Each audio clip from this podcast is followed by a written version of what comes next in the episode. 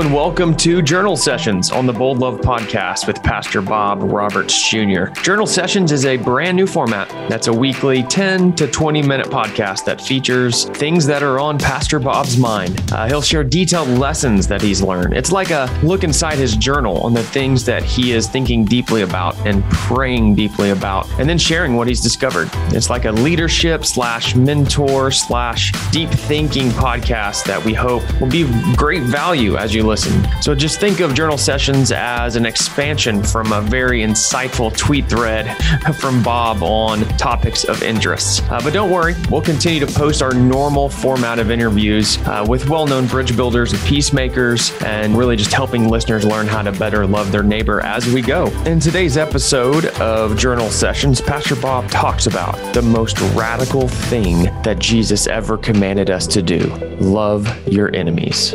Take a listen. The most radical thing that Jesus asked you to do was love everybody. Now, it doesn't sound that radical because we love God, we love our neighbor, we love our family, we love our church, we love our friends, but Jesus said everybody does that. Love your enemies. That's radical. In other words, we ought to love them all. You know, that's the most radical thing that Jesus ever said love your enemies. It's so radical that if you were to do it, did you know that it would literally reprogram your mind? Because you would have to think about people different. You would have to think about how you respond to them. It's everything. I grew up in deep East Texas, a very conservative, fundamentalist Baptist background. And, and I loved God and I loved Christians and, and I loved people because they needed Jesus and they were going to hell. But I didn't love them for who they were. I didn't see them as created in the image of God, that God loved them as they were. I saw them as sinners in need of a Savior. And I think everybody needs Jesus as a Savior. Don't be confused what I'm saying. All I'm saying is God loves you exactly as you are right now. Does he see more for you? You bet. Does he want you to walk closer to him? Yes. But he loves us. As a matter of fact, if you follow God, He's not going to love you more because you follow Him. He loves you because He's your Father and you're His child. You love your children regardless of what they've done. How do you love them all? Is interesting to me. I have a very close friend. His name is Imam Magid.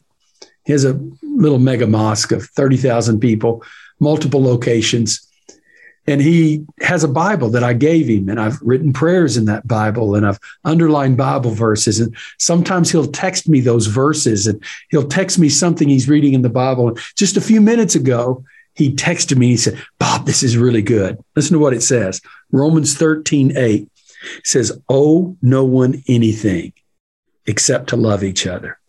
For the one who loves another has fulfilled the law. For the commandments, you shall not commit adultery, you shall not murder, you shall not steal, you shall not covet. Any other commandment are summed up in this word you will love your neighbor as yourself. Love does no wrong to a neighbor. Therefore, love is the fulfilling of the law. He said, That's good, isn't it, Bob? I said, Imagine it's real good. What does it mean to love people deeply? I, I think I think there's some reasons why we don't love. I think there are some people that we fear. I grew up petrified of communists, petrified of Vietnam. I had to sign up for the registry to, to be a soldier. Uh, but gratefully, the Vietnam War, War stopped before I had to go. Sometimes we fear certain people. I remember the first time I went to Vietnam in 1995, sitting on the tarmac of that airport were used to have American soldiers where their bodies would be stacked up and jets would come in and out. And I got to be honest, I didn't feel love towards the Vietnamese. And I knew all about the 58,000 American soldiers that were lost, but I didn't know that between two and three million Vietnamese had died in that war, many of them civilians. I was afraid of the communists. I was afraid of the Vietnamese. And then the door opened for me to begin to work with Muslims. I was really scared of Muslims. I mean, I feared them. Would they want to cut my head off? And then I discovered over time that working with Muslims and communists got me in more trouble with extremists but not Muslim extremists, but white extremists. More afraid of my own tribe than I was somebody else's tribe. So a lot of times we don't love people because we fear them. Other times we don't love people because they're competitors. Yeah, that's that group that we've got to be better than them. We've got to outdo them. Can't be friends with them. Don't talk to the enemy. They're competitors. And yeah, I'm not one of these guys who thinks give every little kid a trophy. We need to learn about winning and losing. It's okay. We'll survive. Hey, I played a football team that we had three and seven, and we were excited. We called that a winning season. So it's not all bad that we learn to relate to our competitors and we want to win, but we don't need to hate them. And then there are people that we hate. We legitimately hate. They wounded us, they hurt us, they did something really bad to us, or worse, they did something to someone we love. That hate that we have because we've been hurted or we fear that they'll mistreat us or do something bad to us. And then there's others that we don't like because they're just different. They're not like us. Maybe they have a different race and we don't understand that, or, or they come from a different culture, or have a different sexual orientation. Doesn't matter. They're just different from us. And so we don't like them. Those are the very people Jesus says we ought to love like nobody's business. Those that we fear, those that we compete against, those that we hate, those that are different. Let me tell you some things that are important about this. Number one, you were not given the option to love. Jesus didn't say try to love or love some or love as many as you can. He said, no, love them all. That's a hard commandment. I mean, I got to be honest with you. There's some people that are easy to love and others that are hard. And, and there's some that are just near impossible to love. But here's a second thing I'd say to you to love other people is going to change you more than it changes them. To love somebody else, something has to first happen inside of you. Let that sink in. See, you're going to love them not because they're going to agree with you, change. You're going to love them because Jesus told you to love them. It's going to change you. How do you love somebody who's never going to agree with you? I love Magid. I believe Jesus is God. He does not. What do you do with that? I disagree with him. I'm going to love him. You know, I'll never forget the first time I realized that I loved a non Christian as much as I loved a Christian. My first response was, man, have I done something wrong? Is, is Jesus upset with me? It's like the Holy Spirit said, Bob, for the first time in your life, you've loved like Jesus. To love someone doesn't mean that you agree with them or that what they did was right at all. It just means that you have a responsibility to love them. You know, I learned to love Muslims and communists and and uh, Yankees and liberals and, and everyone else. But the hardest person for me to love was someone who wounded some people that I loved deeply, deeply wounded them.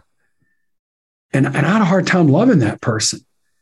And I would pray for that person every day. And I still do for different reasons. I pray for that person. And, and do you know what I realized for me? That is the person that I have to love, that I would consider my enemy because of the pain and things that they brought into people that I love, their life. But I don't have an option on loving that person. I've got to love them, pray for them, encourage them. Don't have to agree with them can challenge them along the way. But nonetheless, you, you, you, you love a person not because they're going to agree with you, but because God told you to. And then here's something else I would say find good things to say about everybody. You know, there's something good about everyone. I, I, was once going to Mongolia, and I've always been fascinated by Genghis Khan. So I read the Jack Weatherford biography about Genghis Khan with some others. And as I was reading that book, I began to think, wow, look at what Genghis Khan did. I, I know he was violent, he was tough, but there were several things that he did that made him the world leader that he was.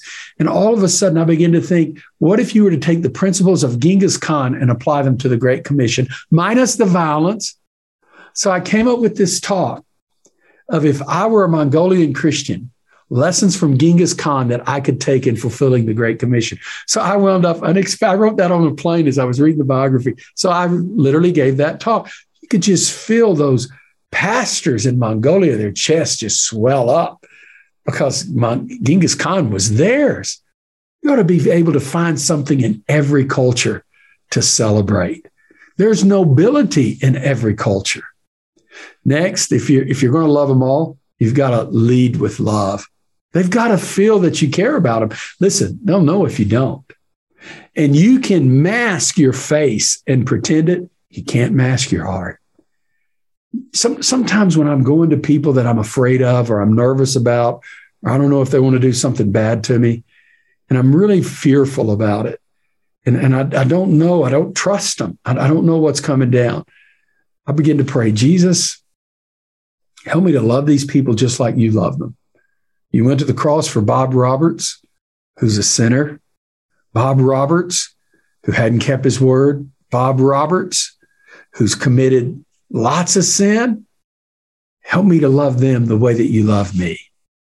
So if you lead with love, you can smile at people, you can embrace them, you can look at them, you can talk to them. Guys, let me tell you something. We don't lead people by condemning them and shaming them. Do you know what they found out about working in places of religious freedom? Shame doesn't work. It only makes people more resolve in their religious persecution. But if you can challenge them along the way, so lead with love. Where do you start loving someone? Where do you start? Here's where you start. Who's the person you're most afraid of being seen with in public? Let that sink in. Those are the people that you need to build a relationship with. Here's one good news about this. Once you love someone that you fear or you're uncomfortable with, or you view as not in your tribe at all, or somebody that you hate, you'll be able to love a whole lot of other people a whole lot easier that are different and that frighten you. There's something about that first person that you love that you hate, that when you really love them, it, it tears down this wall in your heart once and for all. And you start loving other people that you were afraid of a lot easier. It's just that first person, that first group. Jesus meant it when he said, Love your enemies, because he knew that if we loved our enemies, they wouldn't stay our enemies. Thank you so much for joining us for Journal Sessions with Pastor Bob Roberts Jr. on the Bold Love podcast. If you were impacted by this conversation, we would like to ask a favor. First, if you found this episode impactful, please share it on social media and recommend it to a friend. Second, like most podcasts, we are able to make these impactful conversations happen with support from partnering organizations and individuals like you. If you felt led to support these type of conversations, you can do so now and give at support.boldlovepodcast podcast.com. Whether it's a single gift or a monthly donation, we are so thankful for you. For more information on this podcast, show notes, and any other references, you can go to boldlovepodcast.com to get all the information there. We appreciate you joining us. And remember, on the Bold Love podcast, we encourage you to live out your faith boldly, learn how to better love your neighbor, and learn how to relate to others despite your differences without compromising your faith. See you next time.